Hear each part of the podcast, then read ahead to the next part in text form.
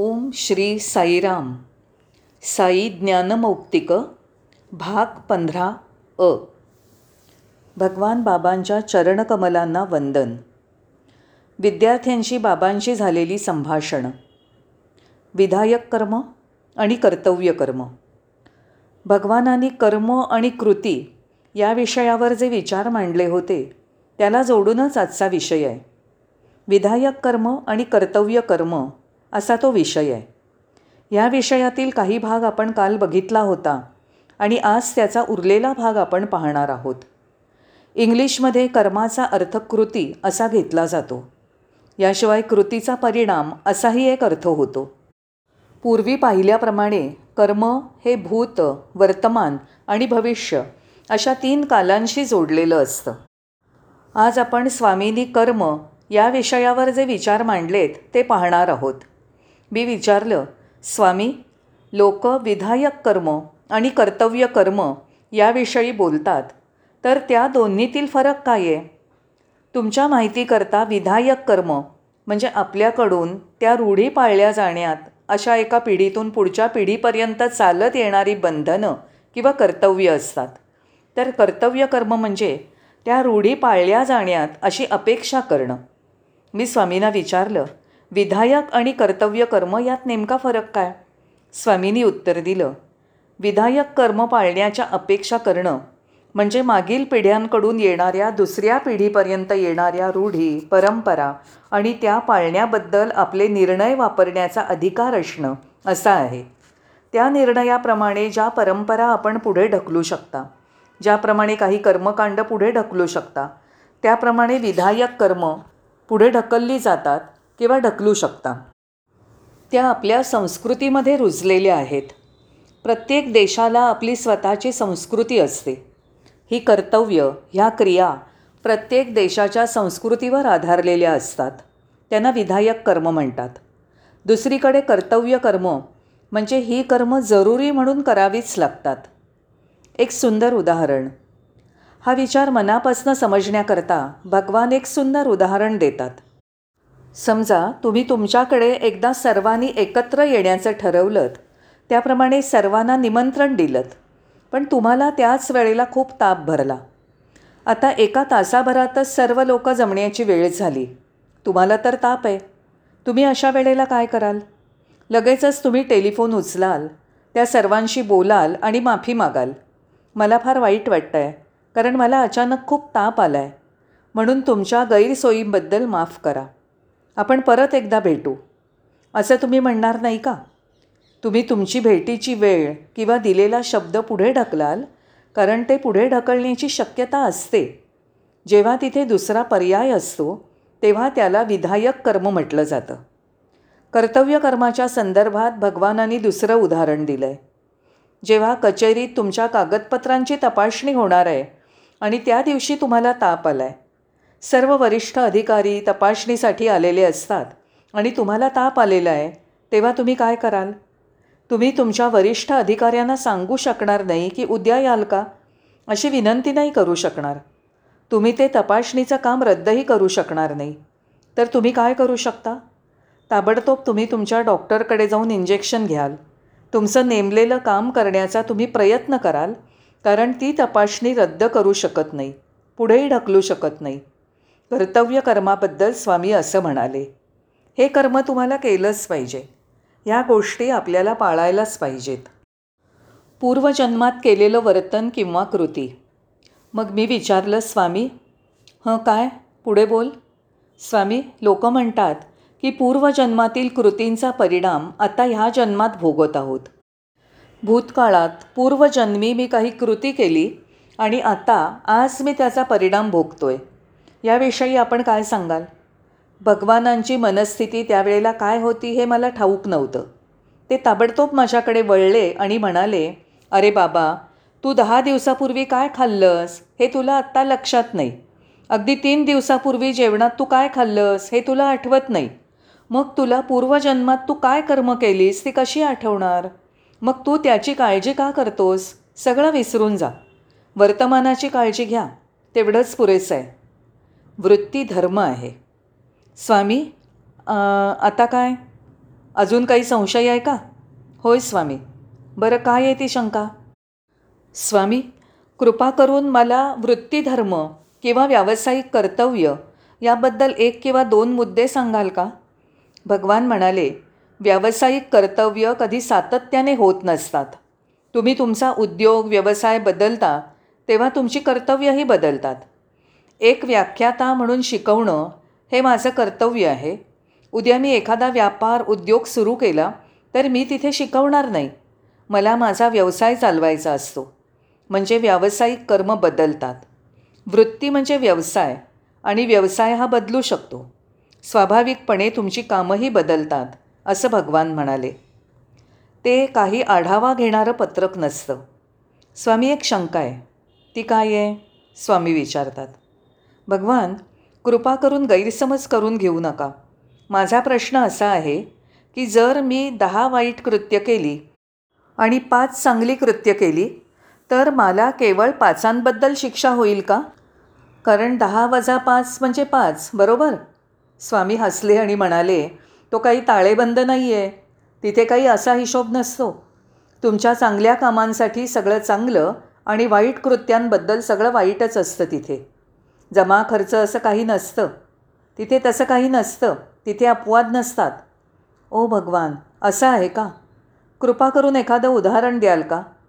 मग भगवानांनी स्पष्ट करून सांगितलं समजा तुमच्याजवळ फळ देणाऱ्या दहा बिया आहेत आणि दहा काटेरी झुडपांच्या आहेत. सगळ्या मिळून वीस बिया आहेत. जर तू त्या जमिनीत रुजवल्यास त्यातील दहा बियांची झाडं फळ देणारी होतील आणि इतर दुसरी दहा काटेरी झुडपं म्हणून वाढतील. तिथे जमेचा आणि खर्चाचा प्रश्न नसतो. तिथे पैशाचा प्रश्न नसतो. जसं बीज तसं झाड. तुम्ही हे समजून घेतलं पाहिजे की जीवन हे जमा खर्चासारखं नसतं. विना हरकत प्रमाणपत्रासारखं काहीही नसतं. स्वामी मला माहिती आहे. मला सर्व भोगावं लागणार आहे. हे ऐकायला मला फार वेदना होतात पण मी काय करू शकतो? सतत चांगलं राहणं हे फार कठीण आहे. मी माणूस आहे काय करणार? कधीकधी ते घडतंच. मला एक छोटीशी शंका आहे. काय शंका आहे? स्वामी लोक म्हणतात की मी मंदिरात जाऊन काही नारळ अर्पण केले किंवा भगवान तिरुपतीला केस अर्पण केले तर मला ना हरकत प्रमाणपत्र मिळेल. असं म्हणतात की मला शुद्ध आचरणाचं प्रमाणपत्र दहा नारळ दिल्याने मिळेल आणि माझी सगळी पापं धुतली जातील. स्वामी आपण याविषयी काय म्हणाल? तेव्हा स्वामी म्हणाले माझ्या दृष्टिकोनातनं या सगळ्या कृतींमधून अगदी संकुचित आणि हलक्या दर्जाचं समाधान मिळेल. त्यामुळे पापविमोचन होणार नाही किंवा त्यामुळे कसल्याही प्रकारची माफी मिळणार नाही. त्यामुळे तुमच्या कृत्यांचे परिणाम रद्द होणार नाहीत. स्वामी अडथळा केल्याबद्दल माफ करावं. हिंदू तत्त्वज्ञानात असे पुरोहित आहेत की मी त्यांना थोडे पैसे दिले की ते माझ्या नावाने अभिषेक करतील. तुम्हाला अभिषेक माहीत असेलच. शिवलिंगावर पवित्र जल शिंपडणं म्हणजे अभिषेक. मी जर त्यांना पैसे दिले तर ते गायत्री मंत्र म्हणून पूजा करतील. स्वामी जर मी एखाद्या पुरोहिताकडून धार्मिक कृत्य करून घेतली किंवा अभिषेक करून घेतला तर मी केलेल्या सर्व पापांपासून मुक्त होईन का? स्वामी म्हणाले तसं कधीच होणार नाही. असं कधीच घडणार नाही. स्वामी काय? का?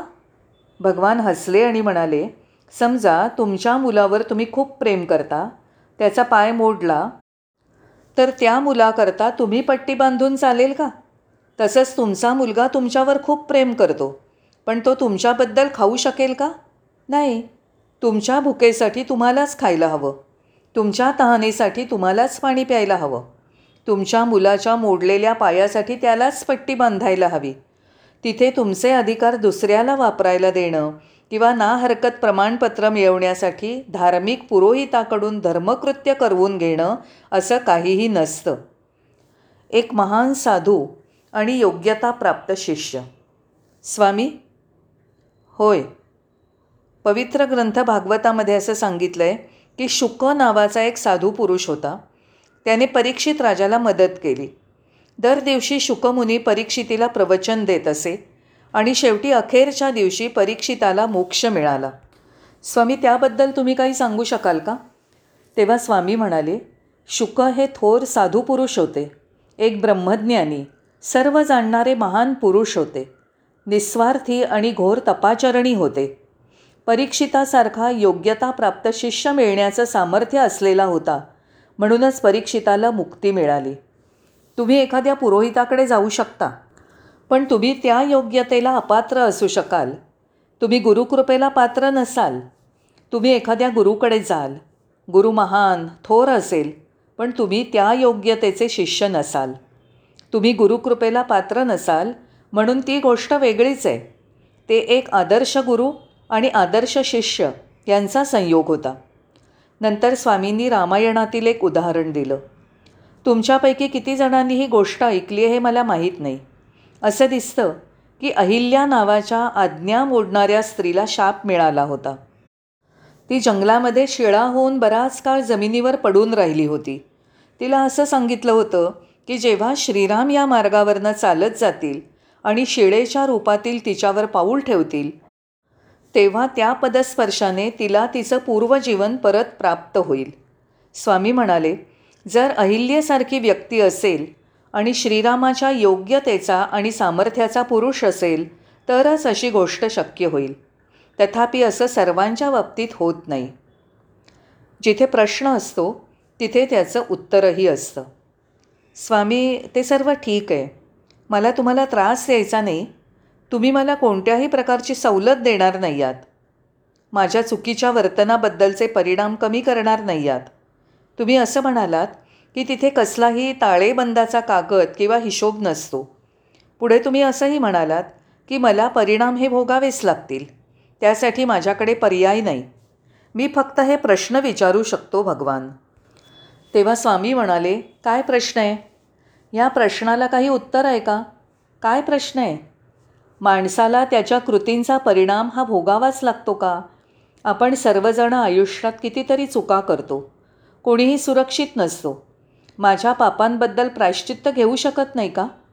पापांच्या परिणामामधून मुक्त होण्याचा प्रायश्चित्त हा एक मार्ग आहे. स्वामी यातून सुटकेचा मार्ग कोणता? भगवानांनी उत्तर दिलं जिथे प्रश्न असतो तिथे उत्तरही असतं. सावकाशपणे आणि प्रेमळपणे परमेश्वर खाली उतरत होता. फारच छान.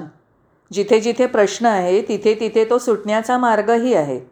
जेव्हा मधुमेह हा प्रश्न असतो तेव्हा इन्शुलिन हे उत्तर असतं. काही औषधं योग्य आहार आणि नियमित व्यायाम हे मधुमेहाला किंवा साखरेचा प्रश्न असतो तिथे उत्तर असतं. तसंच तुमच्या पापांसाठी सुद्धा काहीतरी उत्तरं असतील. एक प्रकारचे दुःख किंवा खेद पश्चात्ताप आणि परत तसं न घडण्याबद्दलचा मनाचा निश्चय अशी उत्तरं आहेत. सतत केलेली प्रार्थना ही असे प्रश्न सोडवण्याचा मार्ग आहे आणि त्यामुळे माणसाला पापमुक्त होण्यासाठी ते मदत करतात. भोवतालच्या वातावरणाचा कर्मावर परिणाम होतो का? स्वामी भोवतालच्या परिस्थितीमुळे कर्म किंवा कृतीवर परिणाम होतो का? यातून सुटका कशी मिळवावी? हे शोधण्यासाठी माझा मुद्दा होता. ते म्हणाले तुला भोगावंच लागेल. भोगावं लागेलच. मला असं म्हणायचं होतं मला भोगायचं नाही आहे मला हे न भोगण्यासाठी मार्ग शोधायचा आहे. ज्याप्रमाणे प्राप्तिकर चुकवण्यासाठी आपण निरनिराळे मार्ग शोधतो त्याप्रमाणे हे भोग चुकवण्यासाठी मार्ग शोधायचा आहे. कदाचित माझं चुकीचं वागणं बरोबरच होतं हे दाखवण्याकरता भोवतालच्या परिस्थितीने मला हे करायला भाग पाडलं असा मी युक्तिवाद करेन नाहीतर मी एक थोर संत आहे असं म्हणेन. म्हणून मला दोषी न ठरवता परिस्थितीला दोष द्या असं मी म्हटलं. तेव्हा बाबा म्हणाले नाही नाही असं करता येणार नाही. काळ वेळ परिस्थिती यांचा तुमच्या कर्मावर कोणताही किंवा कर्माच्या परिणामावर काहीही परिणाम होणार नाही. नंतर बाबा म्हणाले तू मला इतके प्रश्न का विचारतोयस? प्रत्येक माणसाला तो जी गोष्ट करत असतो ती बरोबर आहे की चुकीची आहे? ते पाप आहे किंवा काय हे माहिती असतं. मग भगवानांनी एक उदाहरण दिलं. जेव्हा एखादी कार बंद पडते तेव्हा त्या गाडीचा दर्शक दाखवत असतो की गाडी बंद झाली आहे. बरं माझ्याकडे कार नाही त्यामुळे कारची यांत्रिक माहिती मला नाही. तसंच माणसाचं मन आपण जी गोष्ट करतो ती चांगली की वाईट हे दर्शवित असत. त्या व्यक्तीला आपण जे करत आहोत ते चांगलं की वाईट हे स्वतःला कळत असतंच.